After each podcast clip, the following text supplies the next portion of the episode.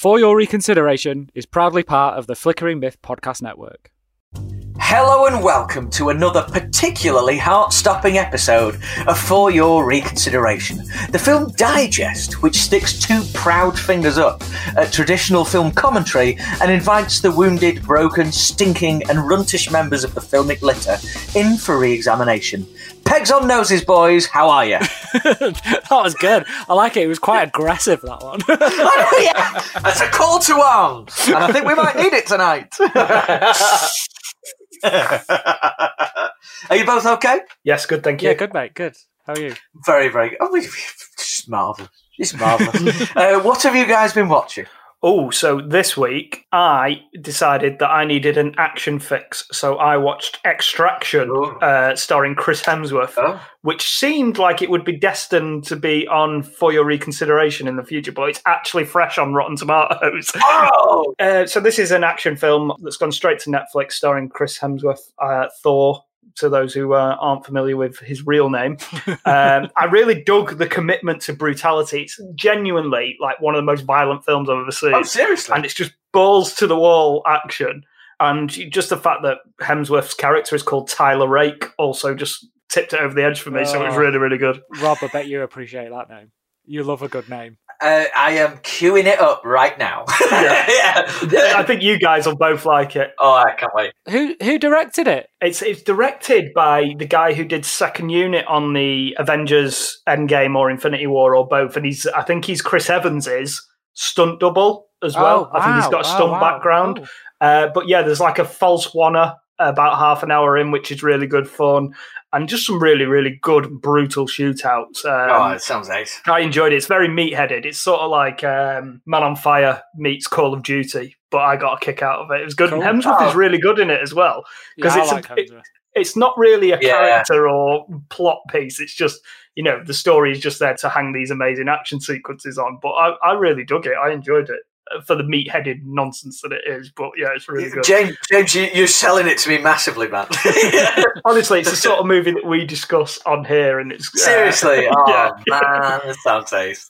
And also, I've just been halfway through Better Call Saul season 5, which just continues to get better and better every single season. I need to pick that up because I never got past season 1 because I just a lot of people bailed on it because it's nothing like Breaking Bad, but as it's just evolved and evolved. It's such a slow burn, though, which is why I'm only just getting it to now. I have to have all 10 queued up, ready to go, so that I can watch one or two at a time. But in terms of character development and just long-form storytelling, it's absolutely fantastic. And in its own way, it's on, and this isn't me shitting on Breaking Bad, it's one of the best shows ever, but it's in the same conversation, not on the same level of quality. Wow. It's really, really good, but a very different type of show. Cool. Oh, I'd love to. Again, it's like you say, it's in that ready to go on my watch list, but just for some reason, like, I'm quite intimidated by it, actually.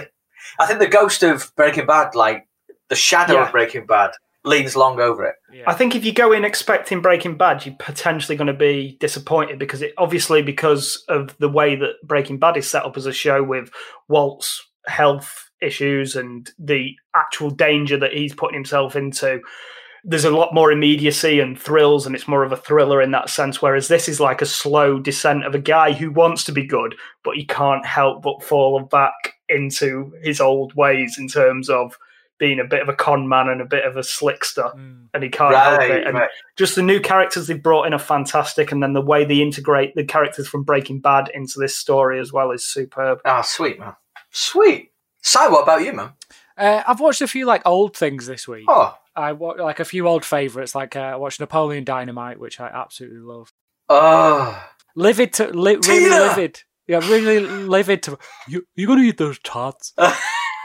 Like... Really livid to find that they'd cut off the post-credit sequence off the Now TV screening of it. So, and I was just like, it's the best bit. Like, why have you taken it off? I didn't know there was a post-credit sequence. It's Kip and LaFonda's wedding, and Napoleon arrives mid-wedding on horseback. It's brilliant.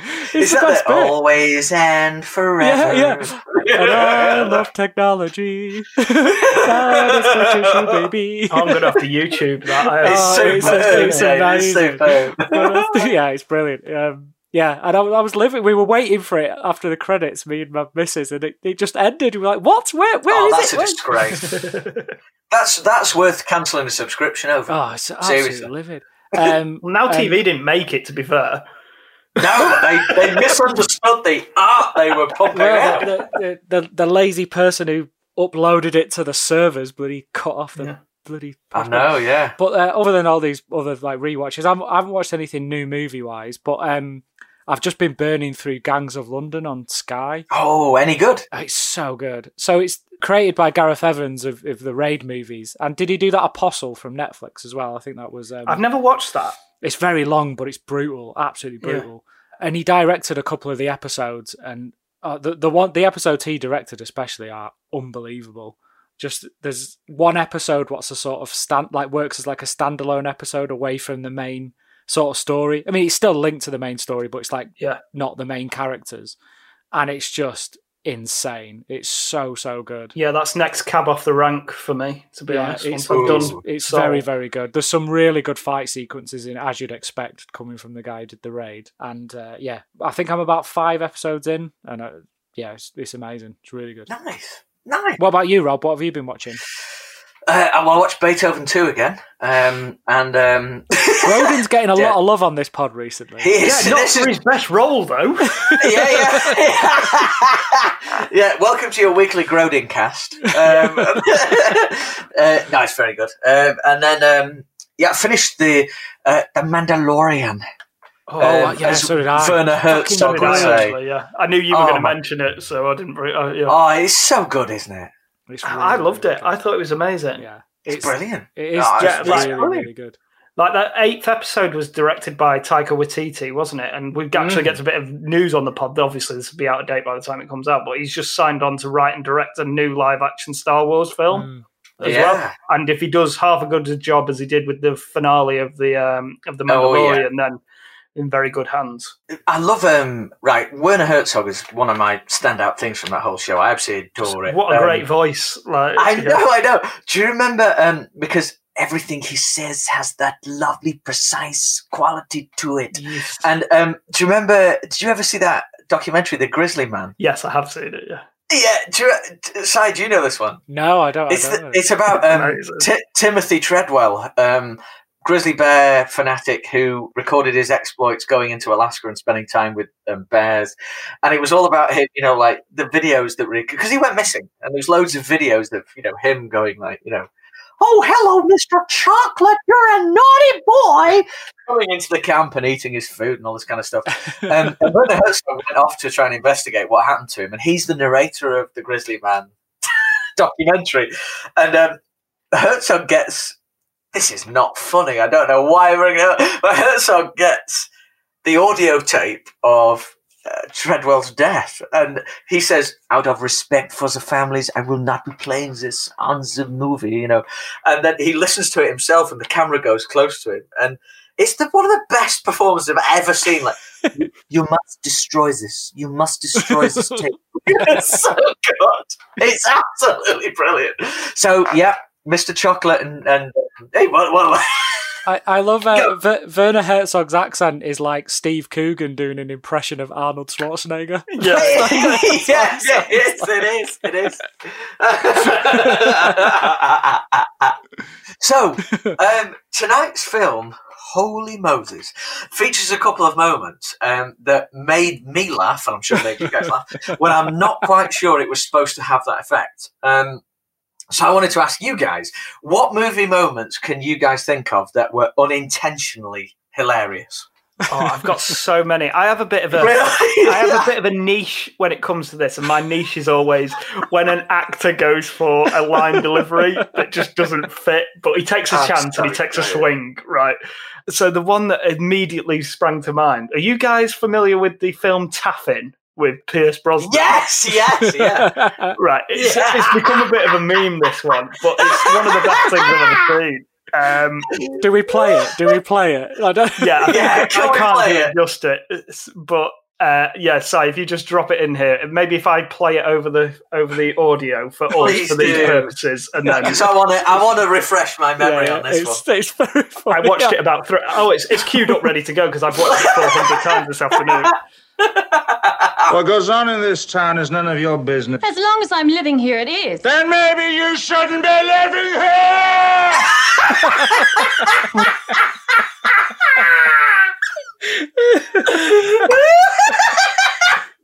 Do you think it was just like getting towards lunch and he was just a bit hungry and he'd had to do like 3 or 4 takes and he was like, you know what, I'm just going to absolutely nosedive this take because then we can't go anywhere from it, and then they put it in the movie. He didn't think they'd use it.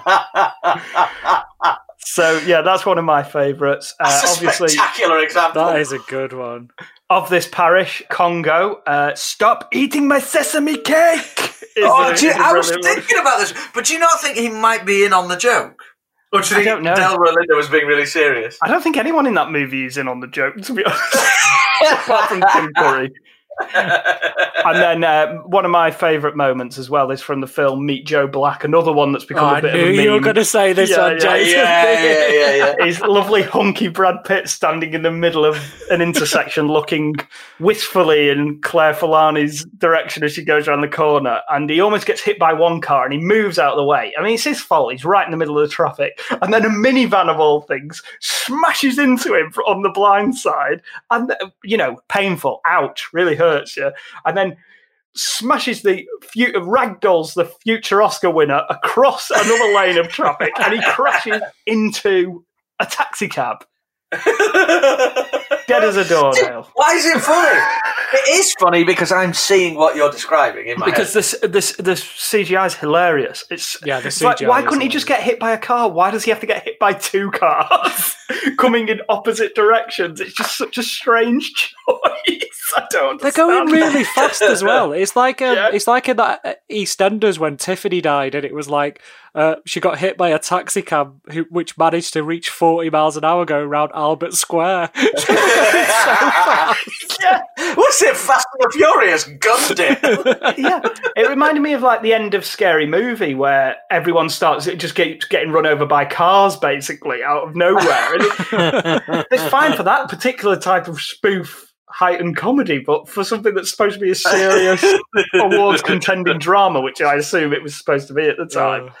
Hilarious. Yeah, just brilliant. Loved it. Oh, so funny. Incredible. So funny. They're really good ones. Really good ones. I also find Brad Pitt, I love Seven. It's a great movie, but I do find the bit where he's at the end where he's demanding to know what's in the box, really. Because his line delivery is just so many different variations of it. It's like, what's in the box? What's in the box? What's in the box? Yeah. What's in the fucking box?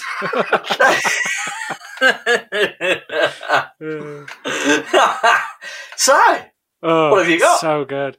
I knew you were going to say Meet Joe Black. Thing is, I got Meet Joe Black as well, so that's going to be scrubbed out. So the first one, what came to mind, we love Keanu on this pod, as evidenced last week when we did an whole episode based on one of his movies.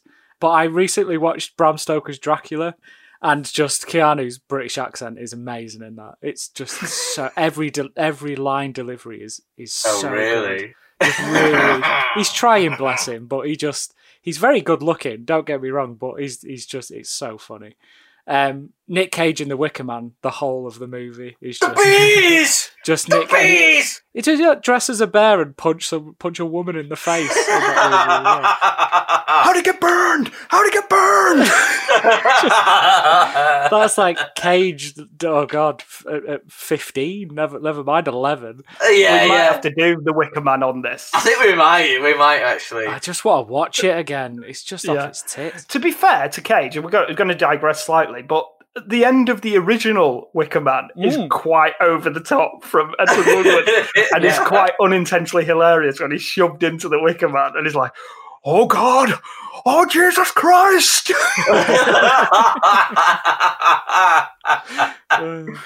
So good. But the last one, and probably the most recent one, and from what I remember, being sat in the cinema and everyone just pissing themselves laughing when they weren't supposed to, was in Alien Covenant.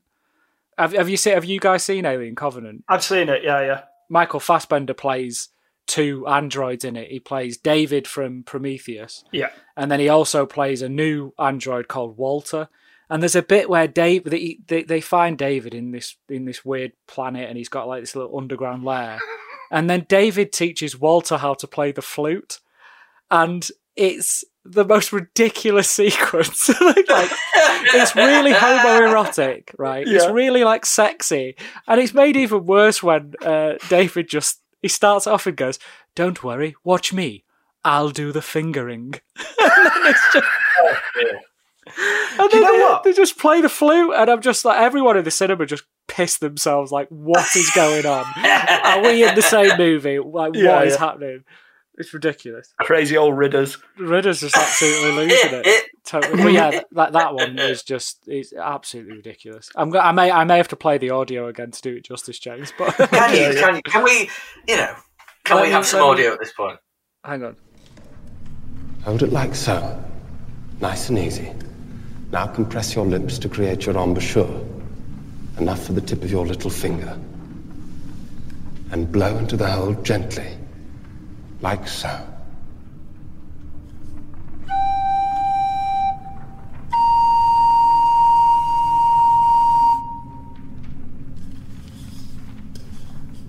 Watch me. I'll do the fingering. Go on. I mean, that's bad. But obviously, because it's Ridley Scott, it's like it looks gorgeous. Like... yeah, absolutely stunning.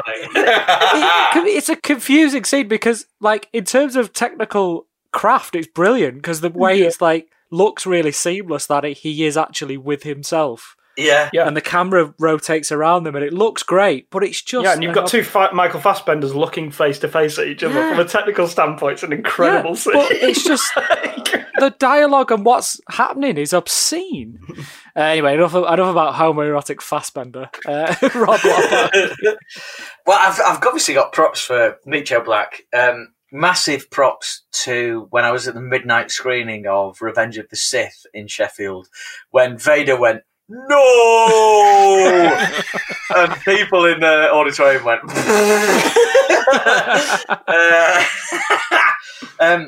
Massive love also for, if we're talking about terrible line readings, this is one of my favourites from Tough Guys Don't Dance from 1987. Norman Mailer directed movie, and this is Ryan O'Neill coming to terms with the contents of a letter. I've never heard of this movie. Because you're prepared to kill them. Oh, man. Oh, God. Oh, man. Oh, God. Oh, man. Oh, God. Oh, man. Oh, God. Oh, man. Oh, God. I urge you all to go and view that on YouTube. From the taffin wheelhouse of get this over and done with. It's quick. Oh, no, we've started the next phase of the film. Yeah, outrageous. But my winner is going to be Detective Mason Storm has been shot many times in a a home invasion gone wrong, and he believes it's believed he's dead. They put a funeral on for him and all sorts, but no, he's in a coma for 7 years. He's kind of tall. He's quite chunky. He has a ponytail, and it's slicked back to hell. And he wakes up in a coma. It's Steven Seagal, by the way. Yeah. I've seen the picture. I know you have. The picture. That's what Seagal calls his movies. Definitely. I know. Yeah. I've seen the picture. He wakes up from this coma with Kelly LaRocque, who's doing his. The whole scene is bug nuts, but doing his, his beard, and it's a really terrible. He doesn't do facial hair great, does Seagal of this era, arguably ever. But people come to the ward to kill him because they found out he's still alive, and he escapes on he's lying prostrate on a hospital bed using a broom to escape with. And it's all it's terrible because he's acting throughout this going as he's coming round from a coma holding a broom trying to use a lift and all sorts while people come in and blow the ward to pieces. And it's you've got a smile on your face until he gets outside the hospital and he's faced with a ramp and he goes down the ramp uncontrollably in a coma and sails into the car park. So, yeah, I can't even remember what happens after that. I've obviously been rolling on the floor too much. But, yeah, that wins it for me. Yeah. Well, no. I mean, again, great suggestions from all round. I think, I don't know, there is some way that Taffin is good. Taffin, I forgot about that. It's just an incredible line reading. Like, you got to remember when you make a film, there's like 30 people on that set watching you do that. Like, how fearless you have to be to do that. I think he was just trying to, he'd had enough and he was just trying to kill. Can only imagine. Kill the scene. Like. I think it was like Pacino in Heat, where they'd done like 20 takes and the director was just like, oh, just do whatever you want, Pierce. And that's the one they went with. Like, he's still got the Bond gig. He's still got it, you know. Probably on the strength of that. Yeah. There he is. There's James Bond. Right.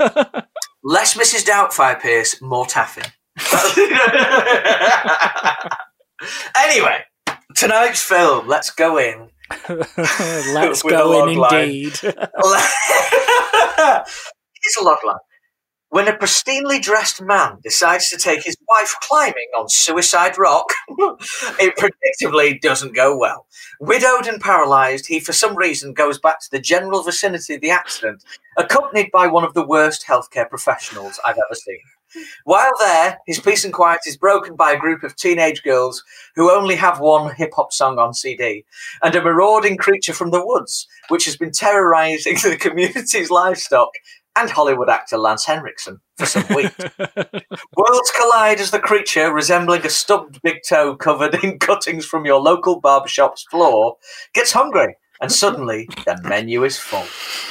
We don't need to talk about the film anymore. We've just covered all the bases. Roll trailer. If there is a trailer. I can't. Is there a trailer? You see anything? Still haven't found any bodies. Let's check out the woods. Not many people go up there nowadays. He and his wife were involved in that climbing accident. Now he's seeing monsters. I mean, it was like a loud boom, like something big fell. But the lines are down. There is something out there.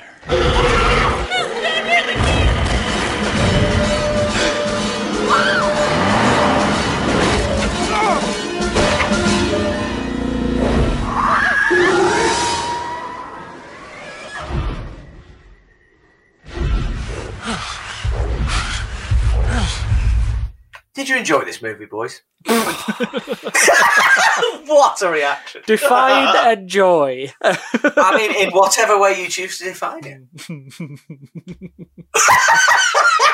That's dead air. Dead air is death in this game, but I think that's wrong. Well, would you like to know why I picked it? Yes, I would really like to know. Yeah, really. What's your history of this, and why did you pick this movie? How do you know it exists? Can I make a prediction before you go ahead? I think that Rob was absolutely plastered one night and came in with a kebab, right?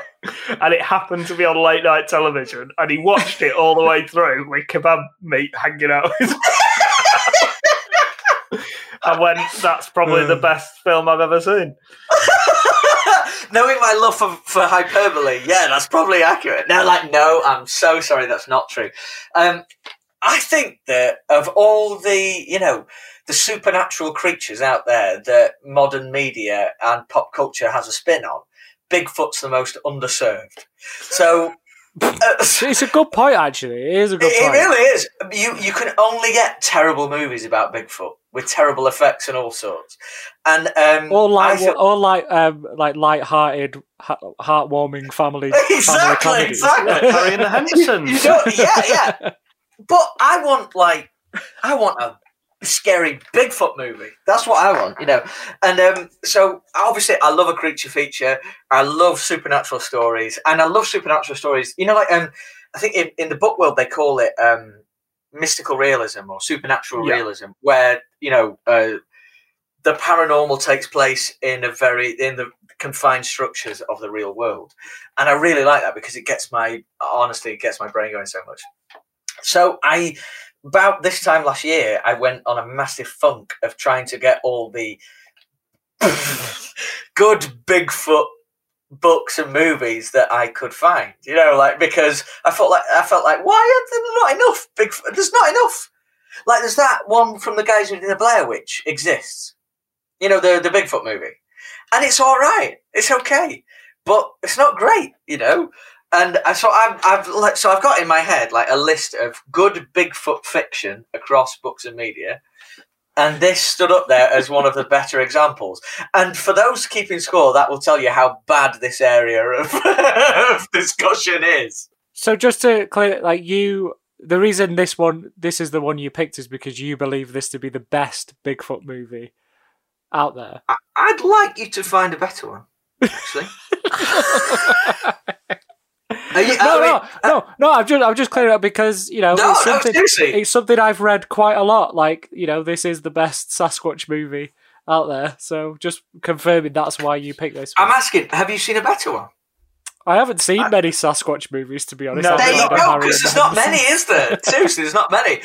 You say there's not many, Rob, but Matt McCoy, who's the lead in this film, he's been in 3. I've got it down here. Yeah. He's an old hand when it comes to Bigfoot pictures. Lance Henriksen, who's in this film, he was in another Bigfoot film in the same year as this. So there's a few. But there's more than none. Crucially, none are as good as this. Wasn't one of the Matt McCoy ones like a really, again, like Harry and the Hendersons, a heartwarming family comedy drama with like the guy out of Home Improvement, with one of the kids out of Home Improvement? It could be either 94's Bigfoot: The Incredible Encounter or 97's Little Bigfoot. In which, can I just add, he played Sheriff Clifton. In that film, alongside a young boy called Ross Malinger, who also played Tyler McCord in Sudden Death with JCVD. Oh, okay. We've got a link between this movie and The Great Man. Essentially, I think you went backwards and thought, like, right, JCVD, how can I get a good film to link to JCVD? And you came to this one. That's why you. And I was looking through and I was like, hang on, is that Bigfoot on that poster? Woo! Nope. Good link, though. Good. No, to give you the full perspective, obviously, Amazon remembered my rental from last year. So when I clicked on it, they said, you know, it was quite demeaning. They said, are you sure you want to rent it again? In that tone as well. Yeah. No, like, yes, I do. Yes, I do. Thank you very much. Do you guys have any history with this film whatsoever? No. Surprisingly not, Rob. So in which case, because when I sent it to you guys, I sent you a thumbnail of the Bigfoot and said, you know, can we do this? And you both said yes. So How does it qualify? It must qualify. I haven't checked. It must qualify. James, budget, box office. What are we talking? Just before we go into that, I think I must say that this was slightly missold to us by you. Right. You said it was a Lance Henriksen Bigfoot movie, right? I knew what I was doing when I said that it was a Lance Henriksen. I knew exactly what I was doing. To be fair, you've hoodwinked us, right? And it's made me question my whole relationship and our friendship, to be honest. But if you want to know how this qualifies, right?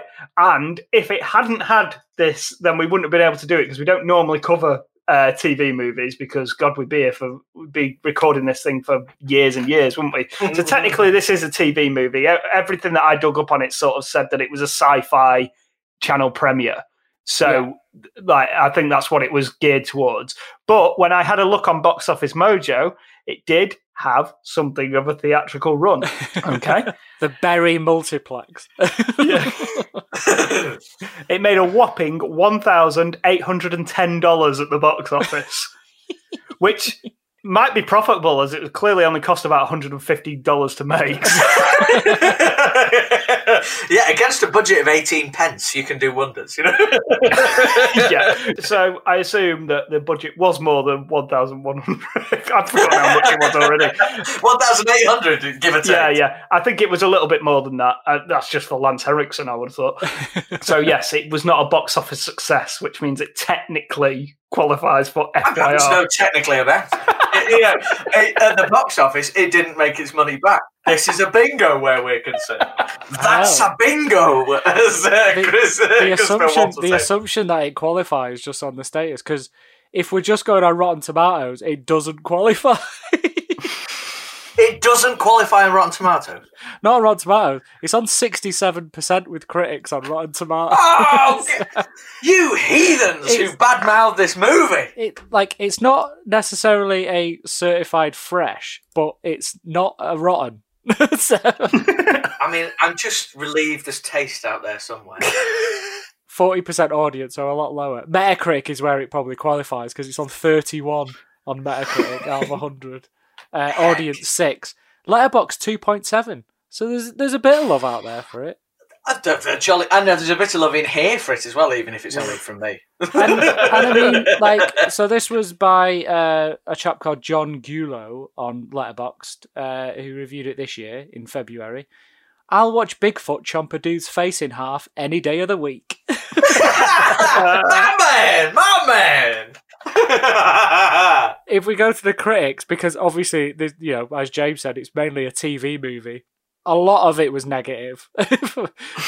Sadly, Mick LaSalle didn't review this. He mustn't have thought it was worthy of his time. Can we get some inkling from that Mick LaSalle's heard of it? This is probably the best thing. Maitland McDonough in TV Guide give it the most positive review. Because obviously this was a straight to TV review. Yeah, this was a 3-starer, so this was the highest it got. Oh. Ryan Schifrin's first film is a pleasant surprise, an old-fashioned monster movie that relies more on genuine suspense rather than bare breasts and blood. Which I disagree with a bit. To me, that's why you watch the whole film. You know? Well, Ryan Schifrin, his father Lalo Schifrin, is that right? Yes, sure. Yeah. Who did the music? Did the music? Yeah, 6-time Oscar. Was it? Yeah. Mission Impossible. Mission Impossible thing. Yeah. Started in TV. He's done some of the most iconic TV music ever. Yeah, basically, namely the Mission Impossible theme, and has been nominated for Oscar 6 times as well. So, incredible pedigree, and this is how his son repays him for a wonderful career. Nepotism isn't rife in Hollywood, is it? Nepotism. It's not good. Well, it is, yeah, but I've also got this, you know, I'd love to have heard the score, but I couldn't hear it because it was turned down. Yeah, the mix was wrong. The mix wasn't good. I couldn't hear any of it, you know. Whether that's Amazon's deal, I don't know, but I'm just going to put it out there. Yeah, I spent the first 3 minutes thinking the sound wasn't working. Exactly the same. Because sometimes when I start a film up, like the sound won't be on because my son has gone over and started messing with the sound bar on the TV. So I got up 3 times during the first 5 minutes of this to make sure that the sound bar was actually plugged in correctly. It was. I actually started another film up to make sure that the sound was working, and then went back to the song.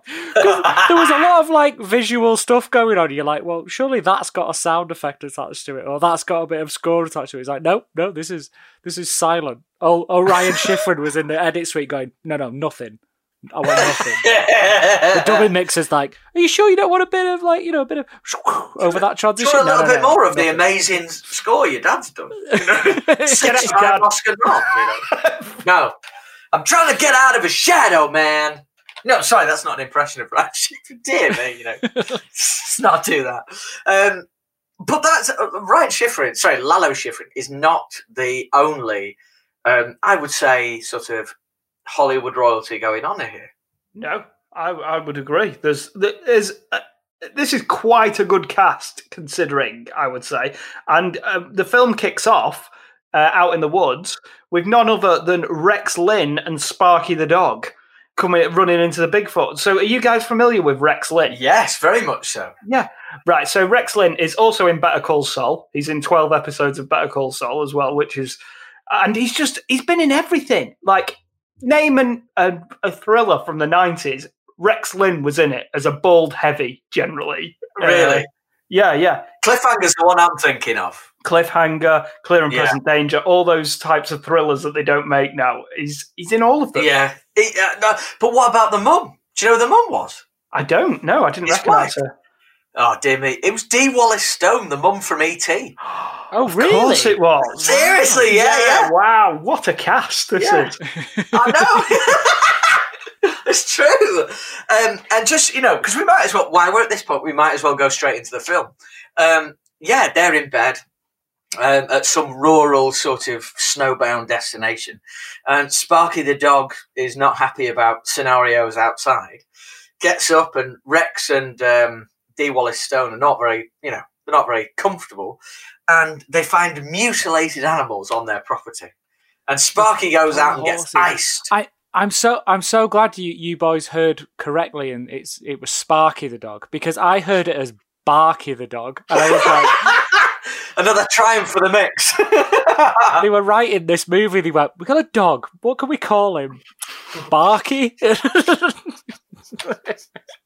Genuinely thought it was Barky, but I'm glad it was. Just put that down as a placeholder for now. Yeah. We'll do a find and replace on the script at the end when we come up with an actual name. I forgot. I love it. I love this opening sequence. Cabin in the wilderness. A-list actors doing the business. Even though I've got in my notes, A-list extras, not actors. No, actors. Rex Linn is a very good actor. He's still they are great actors. These people. And I got a brilliant bit of trivia about Rex as well. He only signed on to do this movie because he's only in like two scenes, isn't he? Two or three scenes. This is it. And he only signed on to the movie so that he could wear the Bigfoot suit in one of the scenes. And play the That's why you do it. You know, awfully, before I'd made the twig who they were, I've written, the two at the beginning are not the best actors in the world. They're probably the best pound-for-pound actors in the film. But I reference video games quite a lot on this pod, but did you guys ever play the original Resident Evil on the PlayStation 1? Yeah. So the opening sequence of that is like a really schlocky B-movie film with real actors. Oh, yeah, love it. And I was watching this and going, this is just exactly like that. Yeah. Exactly. I love the scale of Bigfoot here. Bigfoot is good and massive. You know... Wandering around on the porch with like creaky boards and like you can hear the footsteps like ooh, ooh, ooh, all this guy. They get to the end of the sequence and then they pull up for the worst looking Bigfoot footprints of all time. Exactly what I was just gonna say. They just look like normal human footprints. Except in Microsoft Paint, times 20%. Yeah. Was it Yogi Bear? Like what? But, like, did you see that there's only three, right? But there's none leading in. It teleported down from somewhere, this big. He's on the roof. And landed on one foot. It was just, they're so tiny. Like, it was just a homeless dude just rocking around. We're then parachuted into the rest of the story, involving... I don't think I can do this without laughing, because it is just genuinely funny. Well, we've got this brilliant nurse who is one of the most obnoxious dweebs ever. Otis, yeah. He's hanging out with Matt McCoy, who plays Preston Rogers. What a great name that is, by the way. What, Matt McCoy or Preston Rogers? Because they're both quite good, to be fair. Both. I will extend that to both. Yeah. Equal opportunities on the good name stakes here. And they're travelling north, and it becomes so painfully obvious that this nurse is not a nice guy. He's such a dick, isn't he? Like, he's an absolute dick. Who's paying him? The doctor who thought it would be a good idea for Preston to go and stay in this chalet near the vicinity of where his wife died to, like, help him get over it. It's one of the... I mean, what care facility is this guy in? is this the state of US healthcare? Like, what on earth is going on? Like, forcing him to return to the scene and like get over your grief by going back to the place she died. So you can look at it out of your window every day. You know, she died up there, mate. Up there. Get your head round it. You know your legs that they're not working anymore, right? Yeah, it's because you were up on that mountain. And do you remember what else happened up there? Yep, your wife died as well.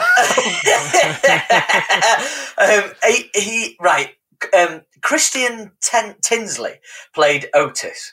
He took the role on, much like he had some provisos, like Rex did, for taking the role on. And his provisos were that he would grow his own moustache, but he would also shave the bald spot into the back of his head himself. He was so committed to the role that that's what he did. And then you get this... I know every week I go on about wardrobe. Can you just indulge me for a second, please? Yes, go for it, yeah. Right. Preston's cream suede jacket and black turtleneck is a thing of beauty. Yeah. It just is. There's nothing you can, dissuade me from that. But then he has a flashback of the climbing accident, and it's just beyond terrible. And this is the thing that I'm always struggling with when I'm watching this film is the like sort of shoddiness of the way it's been put together in places. Is that intentional? Is it sort of like, we know we're intentionally making a bad movie here, or did they just not have the money to make a good, to bring it up to what we would see as regular movie standards? And this was the conflict I was having within myself the whole way through the film. I think they know they're making a Bigfoot movie. I think they're aware of that. But at the same time, I also think that why wouldn't you mix the music properly? Like, yeah. I think if you said this movie was from 1995, I'd be like, okay then. Same. Yeah, okay. Outside of the mobile phones, this could have been made in 1985. Yeah, and it looks like it as well. It genuinely looks like it. But 2006. I mean, Constantine last week was a year older than this. Yeah, my next note on my notes is, when was this made? 2006 or 1986? Seriously, and I think this is like where I don't know whether this elevates the film to levels of fascination we've not had before. That a film looks intentionally bad for how recent it is, or. It's just genuinely bad. I don't know which way around it is. I have my suspicions. If it's gone straight to Sci-Fi Channel, I imagine it was just done on the cheap, as cheap as it possibly can be. But it looks like it. I'm not even sure it's been shot on film. Like, it looks like it's been shot on like what we shot our student films on, like DV video, like mini DV. Honestly, at one point, I was just expecting a porno to break out. The production values were that low throughout. It did, like, it definitely. It could have gone that way. It definitely could have gone that way. There's a definite segue later on where, this could have gone that way. Here's a fork in the road and goes, do we carry on the Bigfoot route or do we go into full-blown Harry porno? We could do either. Oh, we're paid for the suit. Let's do the Bigfoot movie. Make the porno next week. There's a bit at this point where, I'm not usually one to point out continuity errors because it's just like, it happens. Yeah. But there's one what really made me laugh where when Otis and Preston first get to the cabin, Otis carries Preston up the stairs and then it cuts to inside of the house and the door opens and Preston's in his wheelchair. So it's like, okay, so what actually happened was you carried Preston up the stairs and then had to put him on the floor while you went back down. To get the wheelchair and bring the wheelchair. There's a few bits in this where I've got questions about this. Because it's like, what do you do with the guy who can't use his legs? And you're like, oh shit, and just leave him on the floor. But to be fair, that speaks to Otis's character. In that he is a terrible care provider. Yeah, you lie here for a bit. I'll go get the thing and I'll be right back. There's a lot of arguing about soy milk for no reason. What's the purpose of that? What is the purpose of that? To get Otis out of the house. Is that the only reason? Is that the only reason? And they couldn't come up with anything better than soy milk. No character, just you know. Yeah. Preston is lactose intolerant, and we need to get Otis out of the house. He's got the only mention of it. The only mention of it. Doesn't even come back later on, like, that he had to drink, like, full-fat milk to survive or something. Like, he could have had a pet, like a beeper, and he had a call and he had to go somewhere back to a hospital or something. I don't know. Yeah. Just this. Yeah. Another of the patients I'm abusing is hurt. I've got to go.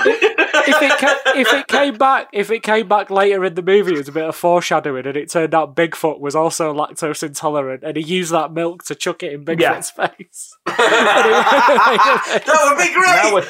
Now we're talking. Yeah. Now this is a movie.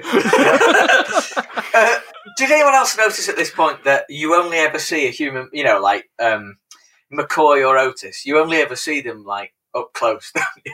Yeah. Like everything is like extreme close up or just off an extreme close up. Never a two shot. Never anything like that. It's always just you. Now, I found this really hard going for great portions of the film until Otis left. Yeah, because it sucked me into being stuck in his predicament, in McCoy's predicament. You know, because obviously he's like physically inhibited with an 8-foot ape outside, and we haven't mentioned that yet. Actually, the power lines start to get smashed up. Yeah. Basically, if you've got a list of horror movie tropes, they just sort of tick them off as we go. There's no phone reception. The phones are out, but not the internet, weirdly. Which is... yeah, I found that very strange, especially now. Especially, well, no, this is the thing. 2005, like I've assumed it's dial up, but it's not. It won't be dial up, will it? You know. They'll have a router these. It's unbelievable. So I was sucked into. Well, no, Otis goes. Let's forget my feelings on this one, right? Otis goes, and he starts. You know, the phones go, the power lines go. Sorry, no, yeah, the phones go. Yeah, the power lines go. Internet oddly doesn't go, which is very convenient for plot purposes. And he starts hearing like this thud, thud, thud up the stairs. And we're all like attuned to, oh my God, it's terrible. And it's just this absolutely outstanding coming up the mountainside of this one hip hop tune these girls have in their car. And they just so happen to be in the next cabin along. Yeah, I love how we're in like a proper isolated part of the mountains, and they decided to build two cabins right next to it. yeah. See, this is the thing. There was no establishing shots at all, so I've got no idea where we are, apart from seeing Suicide Rock, which is the beautifully named Suicide Rock all the time. I don't know where we are. It could have been on the edge of like a particularly plush Centre Parcs. For all I know, it could be Centre Parcs. Yeah. But so then you know, this is one of the things that I both love and despise about the film is that at this point McCoy breaks out the X-ray specs, which somehow allow him to see through every wall. So he gets the binoculars, and at no point when we're looking through those binoculars, it appears that if at the edge of your screen, of the widescreen, you've got those little rings, you can see through any partition whatsoever. Doesn't matter. Bathrooms, living rooms, whatever you need, you can see right through it. Also does wonders for your hearing as well, because you can hear the minute conversations that are happening at the hen party across the way. Is that what it is? A hen party? It's a hen party. It is a hen party. Yeah. I love it. I was so excited about seeing Bigfoot that I forgot why they were there. It's all dark bushes, furry shapes. I quite like all the, you know, I mean, I'm not going to lie. I'm having a whale of a time at this point. Absolute whale of a time. I'm not. So it's gone. It starts off a bit like Misery, isn't it? In that these, you know, Preston is the character. He's been injured. He's not physically able. He's got a horrible caregiver. He disappears, and then it becomes like Rear Window for a little bit. So you know they're ripping off all the classics here in this. Yeah, it's true. And when you know it was in 2006, you know that they, you know, it's after all those classics. So you know that they actually did. You know that they. Yeah, definitely, yeah. Yeah, I mean. Right, about this point, we get Lance Henriksen. Well, no, you've missed a bit. So what happens is the key bit, to be perfectly honest, is Preston has got his X-ray specs out and he's having a gander around the neighbourhood, and he sees one of the girls outside on her cellular phone, and she gets all of a sudden rugby tackled into the into the woods by the eponymous Bigfoot. Of course, nobody's around to witness this, and this will lead to conflict later on when Preston tries to explain the scenario to Otis when he returned, but obviously he just thinks he's crazy. Yeah, because he's not taking his meds. Yes. And he does have a habit of talking to himself quite a bit, like, Preston, you're not crazy. I love how, like, this is another one of those bits where it's the same with the milk thing, like, that they had to explain it so that there's a point where he goes, and now I'm talking to myself. Yeah, like he acknowledges that he's talking to himself. Yeah. So basically then we cut away from the cabins and we're out in the woods and Rex is back. He's got up like a little posse to help him hunt the big. Oh, he has, hasn't he? Yes. Yeah, because it's been trained. Have you watched this film, Rob? Because I have, but if you haven't, it's a few times now. Yeah. I love the creature stuff so much. Yeah. Like I don't know whether it's, but I've been asked to write an anthology, a story for an anthology, and they said like, "Can you do a crime story?" I was like, "Yeah. Can I put Bigfoot in it?" I've got the nod. It's happening. Right. But yeah, so yeah, you can imagine how excited I was at this. We've seen the Bigfoot's eyes at this point. We haven't seen him properly. Yeah, we've seen him as he rushed that girl into the woods, but like only briefly from the back. Yeah. We haven't seen him in all his glory yet. I think like we got our first bit because I genuinely jumped at this point as well when Otis came back. Oh yeah, he was waiting for because Otis didn't rock up, and you're like, oh, Otis has probably been killed by Bigfoot off screen somewhere. And then I genuinely jumped out of my skin when he rocked up and just put his arm on his shoulder. He was like, oh. Yeah. Oh, there is some. I'm so glad they didn't kill Otis off screen because he gets the best death in the movie. No, he does. We will get to that. Yeah, we will come to that. Yes, slight spoilers for what's come. Anyway, Rex and his posse are out and they're hunting the Bigfoot. And they talk. Lance Henriksen turns up, and they must have had him for about 3 hours on the day. Now, Lance Henriksen, incredible career, right? But if you look at his IMDb, he's got over 200 credits as an actor. And let's just say they're not all going to be winners, and he's not all going to be on set for much longer than a day on some of them, right? It looked like he just like passed and goes, "You guys making a movie? Can I be in it, please?" Yeah. Are you Lance Henriksen? I am. I will be in your film. Right. He is immediately the best actor in this film by a million miles. He's wearing a double denim outfit that's got shades of Native American culture. Yeah. It's an outstanding outfit. I had a third thing to say and now it's gone out my head. But it was very good, whatever it was. Yeah, it was very good. I like the dialogue in this. You know when he goes off, I think it's the best written. With his rhino story about the another Darwin Award coming up. You know, I think it's all really good. This I really like this. So I like those two characters. The other guy in this is Jeffrey Combs, who is the other, and he's been in a few films. I was watching the film and I was like, what? Because He's got like a weird look on him, eh? He's got these big glasses and he's got like he's quite gurney. Obviously not his, that's not what he's really like, he's putting that on. Yeah. And I was like, what film is he in where he looks like that? And I was just like trying to figure it out. And then just as we sat down to do this, I clocked what it was, and he's in The Frighteners. He's like the he's like the bad guy in The Frighteners, not the murderer. He's like the one who's constantly against Michael J. Fox's character. The federal agent, is he? Yes, a federal agent? Yeah, somewhat like that. Yeah, and he's a similar character in that. He's got the big thick glasses and he's gurning and the greasy hair. Yes, coming to the podcast at some point. The Frighteners. Oh, The Frighteners is a good one. It's a really good film. Never see. Oh, it's good. It's really good. So, sorry, you've seen Abominable twice, at least.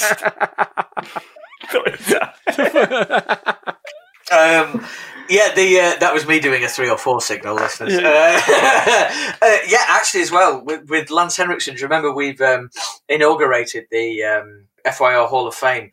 This is Lance Henriksen's entry. He enters with Abominable because he was in, obviously, he was in Hard Target, and he was in... Quick and the Dead. Quick and the Dead, yes, yeah. Welcome, Lance. You are in exalted company. Don't mind Mick LaSalle. He's the sheriff of these parts. Yeah. Sort this one out. Yeah. Lance goes to the this cave of the most immaculate, pristine bones I've ever seen. Looks like the Natural History Museum. And there's a girl there with her guts hanging out. Yeah, this was the girl who was tackled into the woods earlier. Yeah. And Lance's response is, "Hey, sweetheart, how you doing? Oh, that's gross." Terrible bedside manner. It's so good. That could be, I'm not going to say it is my bit of the film, my favourite bit, but it's in there. It's definitely in the conversation.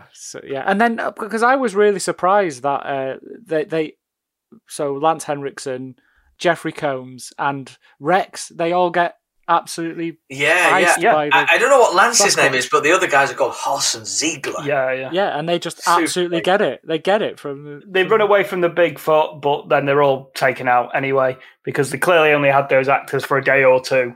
Yeah, I think Rex went direct from the set with the mum from E.T. straight to this woodland area. Yeah, definitely. It was all shot on the same sort of backlot / soundstage, wasn't it? Yeah. And then basically Bigfoot's making his way towards the cabins. And then from there it becomes like Preston is trying to convince Otis, who's just been a belligerent douchebag. His belligerence extends to one of the most interesting insults I've heard in a film for some time. Oh, when he calls him a cockknocker. You got it, baby. I haven't heard that for years, and that was enjoyable. I've not heard that since you called me that at uni, James. Were you trying to make me watch Abominable at the time? No, because we actually weren't at uni at that point. Oh, no, we were. But it would have had to have been, like on the day of release. And, okay.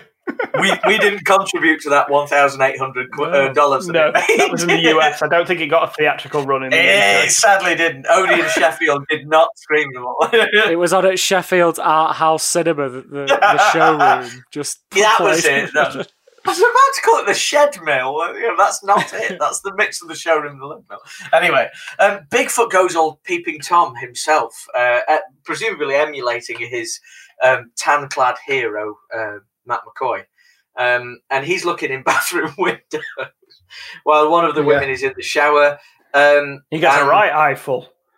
Well, he definitely does. And then he goes all right, bloodlust time, murder time. Let's do this. Because breasts turn him on clearly and give him a... It's quite gratuitous, the nudity, isn't it? Because she gets a glass of wine thrown over her. Because there's a bit of a ruckus between in the hen party, and she gets a glass of wine thrown over her. So instead of just changing her top like any normal person, or just sitting there with a wine-soaked top, she has a shower and just gets naked in front of Bigfoot and dude in his chinos and his binoculars. Chinos, yes. He's definitely rocking those chinos in his over at his cabin. Overlooking where his wife died. I still can't get over that. Like, why didn't he sell it? Like, I don't want to see where my wife died. Let's get rid.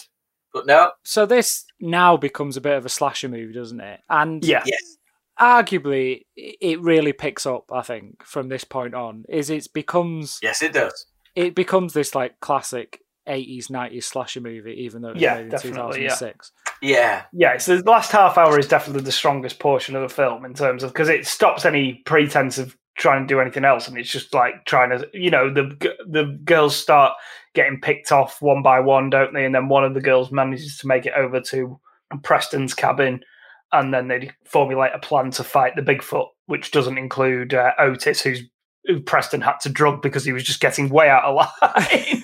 It's a pro. All right, if we're going, there's so many things I need to talk about on the lead up to this. One is, because he's somehow emailing the police department, but he insists on doing it somehow through some satellite connection he claims he has, but also in font size 48.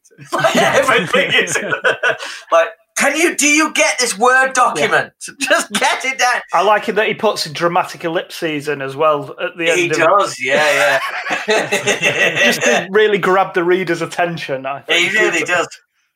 Otis backhands him in a weird character moment. We know he's telling it, I've seen something, Otis. And Otis just gives him sends him back. Out of a wheelchair. He really does. And then Rogers, McCoy, whoever he is, turns it round, sticks a syringe in his neck that's full of knockout juice, and he's in there by himself, and now he can really start talking to himself and start telling himself what a terrible situation this is. I'm going to need a bigger knife, he says at one point, which I'm guessing is Ryan Schifrin's... Hopefully makes a similar movie. That same hip hop song that the girls have is going on, which isn't even a hip hop song, right? Basically, they've done a beat, right, and then there's no actual lyrics that you can make out at all. It's just a like what I imagine a composer in his 70s imagines hip hop to sound like. Lalo Schifrin, you know? And his son, who's clearly not in his 70s, just went, yeah, that's fine, Dad, we'll just put that in the film. That straight in there. I can't say no to my dad, who's like made a career on making music. I can't I know. 6 Oscar nominations. And got me the gig of directing this movie, obviously. Well, we get a good look at Bigfoot. And you don't often in these things, do you, get a good look at the monster. What was your initial thoughts? I really enjoyed his beard. I thought it was really hilarious. James, what do you think? Well, my wife came in when I was watching this, and she won't mind me saying this. She's quite skittish and doesn't like anything scary at all. And she was not afraid of this and just said, is this a real film?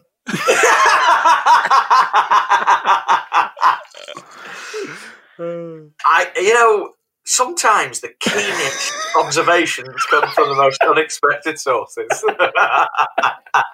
Excellent, yes. So the bathroom thing happens. There's a really good jump scare in there as well when she looks out the window and Bigfoot's massive arm comes in like, yeah.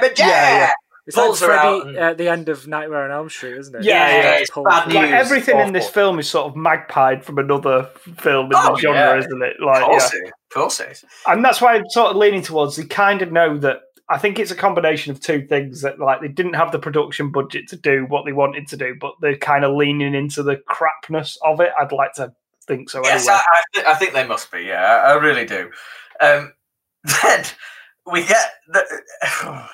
Bigfoot's in the house with the girl, and McCoy is sort of rather, he's stuck there looking through his X-ray specs, looking through every room, through every wall, just seeing the carnage that Bigfoot's going through. And two of the girls get out, and he slaps one of them, then stamps on her, right in the guts, right in the breadbasket. There you go. And the other one, Amanda, runs to Preston's house, and Preston is in there.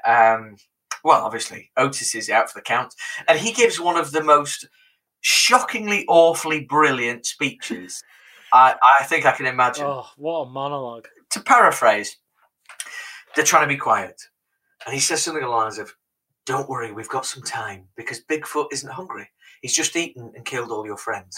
So let me tell you a little bit about my wife's death and how I ended up in this chair. It's all about Suicide Rock. And, the unconscious nurse over there? No, just ignore him. He's fine. And suddenly she's motivated. Right, we're off. I'm on this roller coaster now. I'm going to say it here. And they sort of home alone the place for a little bit. Yeah. It's quite half-assed, isn't it? Yeah. I mean, yeah. But Bigfoot, I'm sorry. When you go through your own notes after you've watched something, and it just says, Bigfoot cuts the power. How? I've no effing idea. What did he do? I don't know. Wasn't smart enough to cut the internet, though, was he? No. No, this is it. Well, I think he did it, but considering he's clearly very intelligent, he probably did it so that the people at the police station could have a good laugh. They said they're not going to believe Preston and he's out of his mind. So he can type all the emails he wants. I'm leaving this internet connection up. I'm going to type all the font 58 or messages I want to you guys. I mean, that's it. If he wanted the police to come, don't write it in a font that makes you look like a serial murderer. Like, do you think he went back and coloured every letter a different colour as well? He may as well put it in Comic Sans. Yeah, an old favourite. I love it. Yeah, and right, so. Oh, dear. They're on the balcony of this lovely, this lovely cabin, and the Bigfoot's made his way inside. He's not been perturbed by their Home Alone antics. Yeah. And Bigfoot's coming closer, and Preston has this bright idea that he's going to give Amanda a set of, like, some harness. And he rigs up a rope to lower down to the ground. And he's there, and he's out of the chair at this point. And he says, like, she says, do you need a harness? And you have to check this out, but I was, like, genuinely expecting him to say, no, I can't break my back again. And just cob himself over the side. Like a fish. Yeah. I can't bet, but it didn't happen. So, no. But that's what I was expecting to happen. So he doesn't need a harness. And he lowers himself down. And I like this sequence where Amanda's going down and Bigfoot is in the house pulling her back up all the time. It goes on way too long. Yeah. But it's good. But it is good. The jeopardy's there. I really like it. And he's got Bigfoot's hands are all covered in blood with the people that he's just killed. And the hair is all matted with grue and all sorts. And he's pulling her up. And she's going, Preston! And it's great. And he's just sat there on the floor. He can't really do anything. Bigfoot's excitement at eating Amanda is interrupted. Please, someone take over. From Otis, who's very sprightly considering he was drugged about 20 minutes ago. He's up and he's got an axe and he launches it into Bigfoot's back while saying something quite immature, which I can't quite remember. What does he call says, him? James, he says, hey, ass monkey, eat this. Yeah. Yeah, kind of just that. He spits at it then as well. Yeah. He's full of it at this point, Otis. He's woke up with proper brio, this lad. Yeah. That axe in the back. Well, he's pumping with speed.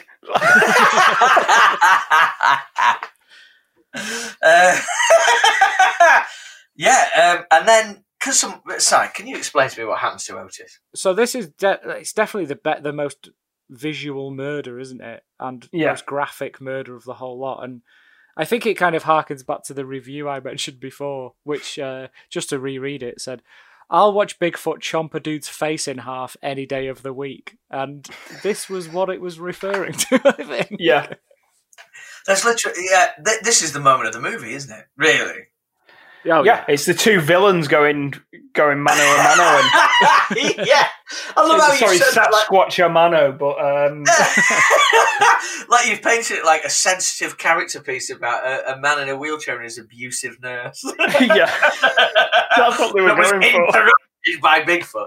I like to think that this was like Ryan, the writer-director, came in with a script, and it was this really sensitive character, dark psychological thriller about a tortured man with a haunted past and who's no longer got the use of his legs and how he's been abused by his caregiver. Someone just went, "Can we put a Bigfoot in it?"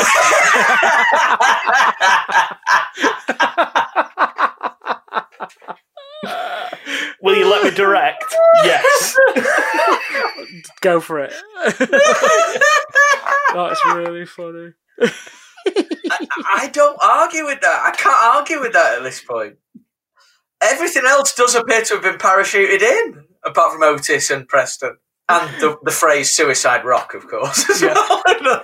So Otis is dead as anything, and then poor Amanda's got to drag Preston to the car so that they can make their getaway.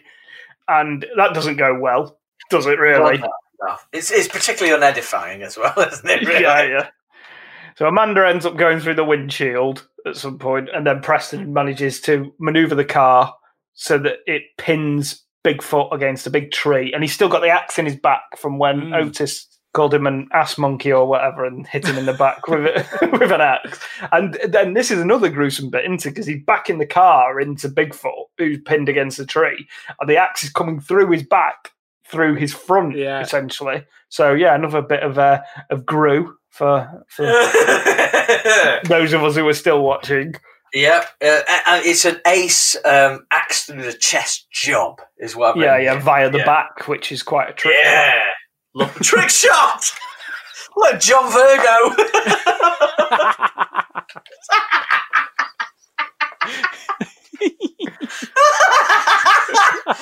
Lovely! It's only you. game, so... Here's an axe through your back! Lovely. During this, to make sure the axe stays through his chest, Preston crawls out and wedges his shoe against the accelerator. Which is not going to work, is it? That's not going to work. I don't know why he's done it. It's not going to do anything, you know. I don't really know why he does that. No. So, because I'm thinking, as long as he stays in the car and keeps reversing into Bigfoot, then it'll die. You know, it's not going to... You know, he could just wait a couple of minutes. But no, he's a proper hero. And they bring in the cavalry. He goes over to Amanda, who's had a shocking night. I mean, she's fallen off balconies. Yeah, every single one of her friends has been dead or stamped on. That wedding's ruined, isn't it? Like, whoever's getting married, that wedding's off. I hope they can get a deposit. And but she's like, Amanda, and she wakes up like, oh right, she's fine. It's fine. You know, every time I go through a windshield, I'm always fine afterwards. My favourite bit at this point is where because all the cops come and the ambulance come and it's like everyone's saved, and the cop comes over to Preston and puts his arm on his shoulder and goes, "Hi, I got your email."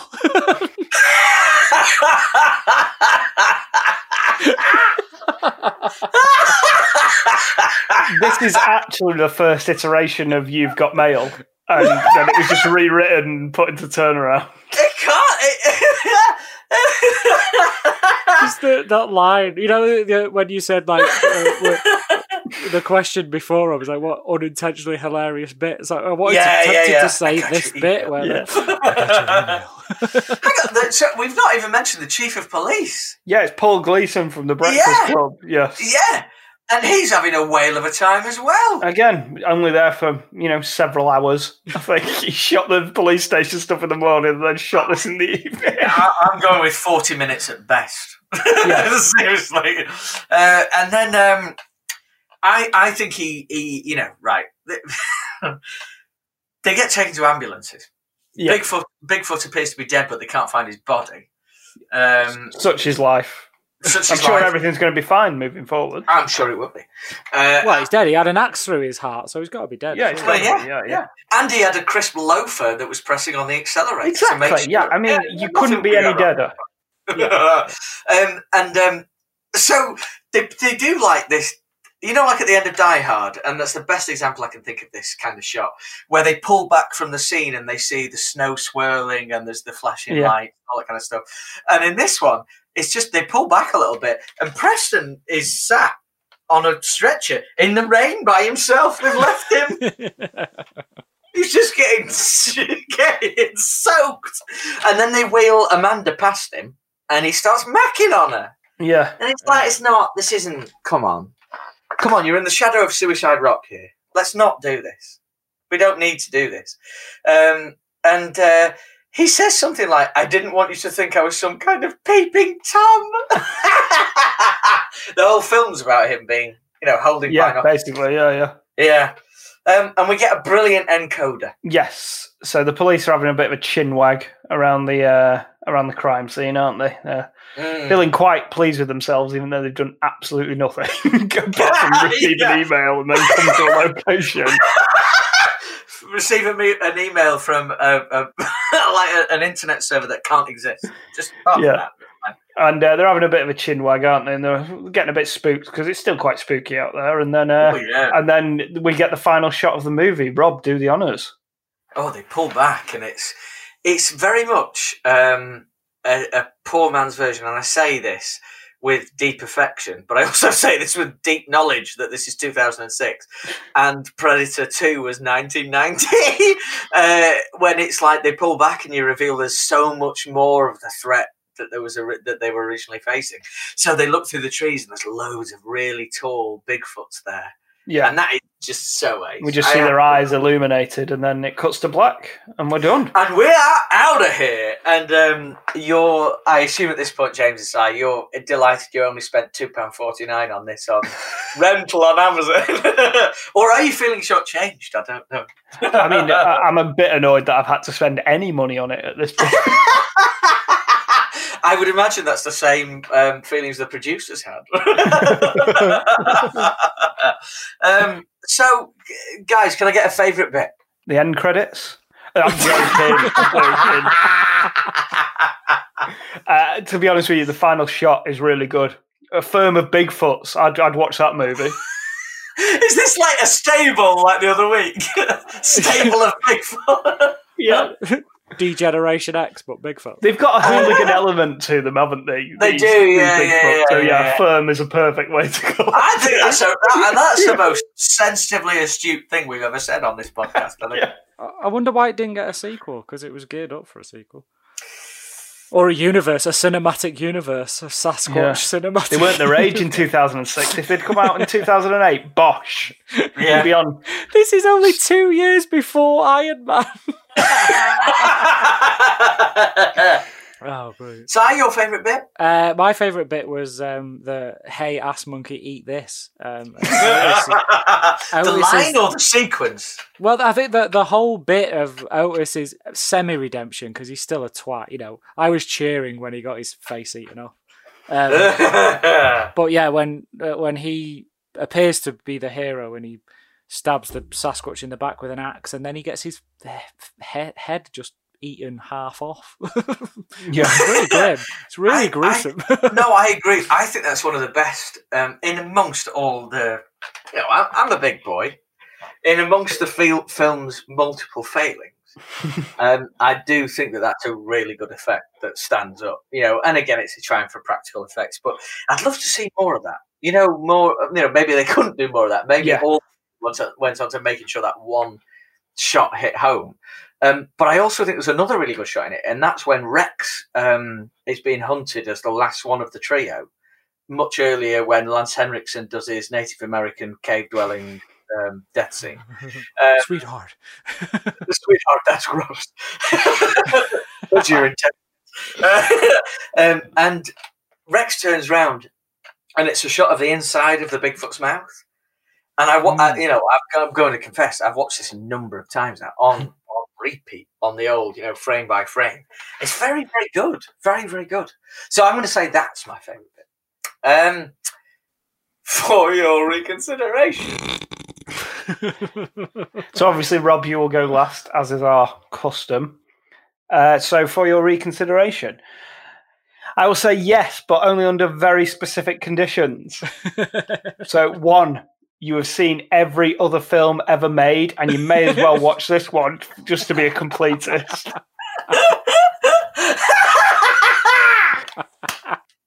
Two, you are the co-host of a film podcast in which each participant is allowed to pick a movie for discussion, and your friend assures you this is really good.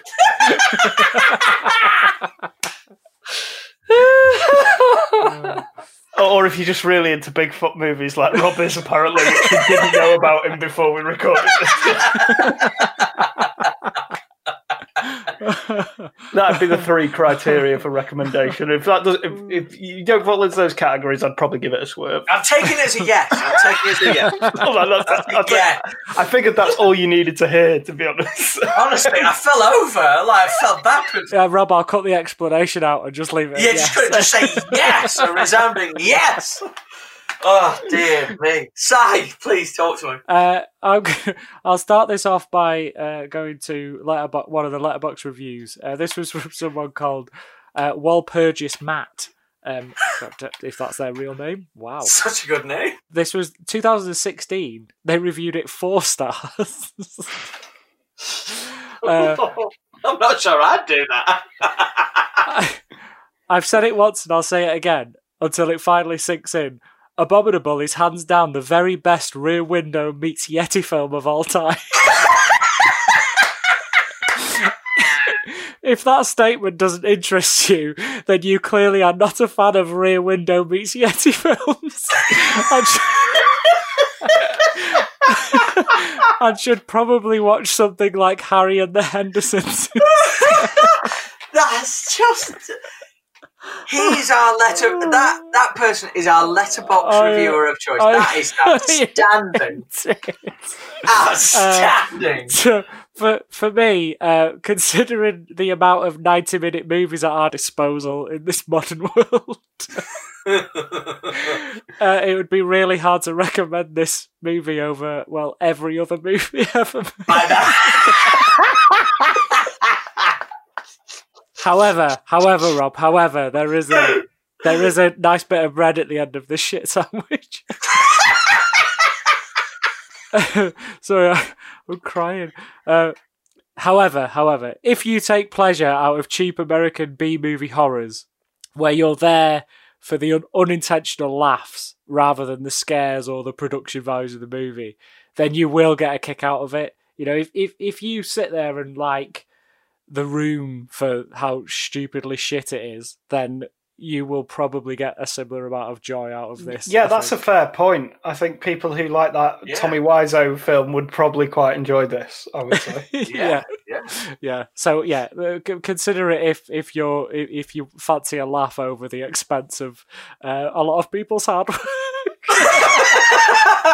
I'm going to take those 2 yeses. This is an absolute triumph. Rightly or wrongly, this is 2 yeses. I'm so glad. I don't even know where to begin. Yes, reconsider this, definitely. Especially if you have any interest in Bigfoot movies in cinema, because I promise you, this is one of the best ones you're going to find, and that's saying something. Maybe there's a niche. Maybe we should write a Bigfoot movie. Seriously, there's a massive niche. To do a good Bigfoot movie, I think one hasn't been done that doesn't descend to stupid slasher stuff, like this one does. But it's impossible. I think if this film was made in 1985 or let's just do 20 years, 1986. It was, wasn't it? No, that's the thing. The fact that it was made in 2006 is, I mean, it's almost unbelievable. Like, not in the hyperbolic way that I often use that phrase, but like literally unbelievable that this was made in 2006 and it looks as dated as it does now. That said, I think this lends a huge curio factor to it. The Rear Window versus Yeti comparison is a complete winner and so accurate. And I dare anyone, seriously, anyone, come at me on your social medias and tell me that this isn't in the best 3 Bigfoot movies of all time. This niche isn't as big as you think it is. No, dude, that's what I mean. Because you can't do it. You can't find 2 better Bigfoot films than this. Well, at least 3. You can't do it. There isn't one. There's that exists one, and that's it. Come at me, bro. Come at me. Boys, I love that. Thank you so much. And thank you for spending both your hard-earned pennies and your precious time on watching Abominable with me this week. I will always love this movie. There's no way I won't. But sometimes you've just got to... Isn't life better that Abominable exists? I haven't laughed this much for a while, so yeah. There you go. I knew we would have a good chat about this film. That's what I was looking forward to while I was watching it. I'm so glad. Boys, it's been an absolute pleasure as always. What's our next movie? Oh, our next movie is Step Brothers. Yes! Starring Will Ferrell and John C. Reilly. As if that qualifies. A slight change of pace, one would argue. Yes. Well, anything from a Yeti movie is a change of pace. I believe there was a sound recordist on the film.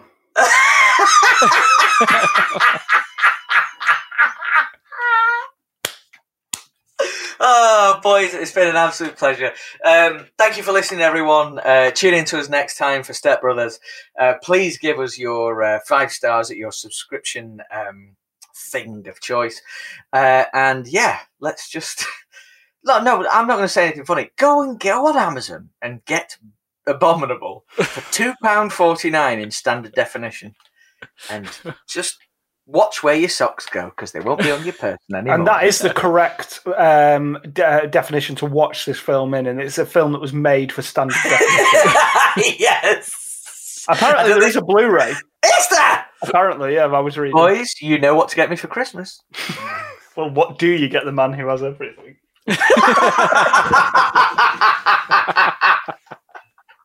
Abominable on DVD. Clearly. Blu-ray. Oh, Blu-ray.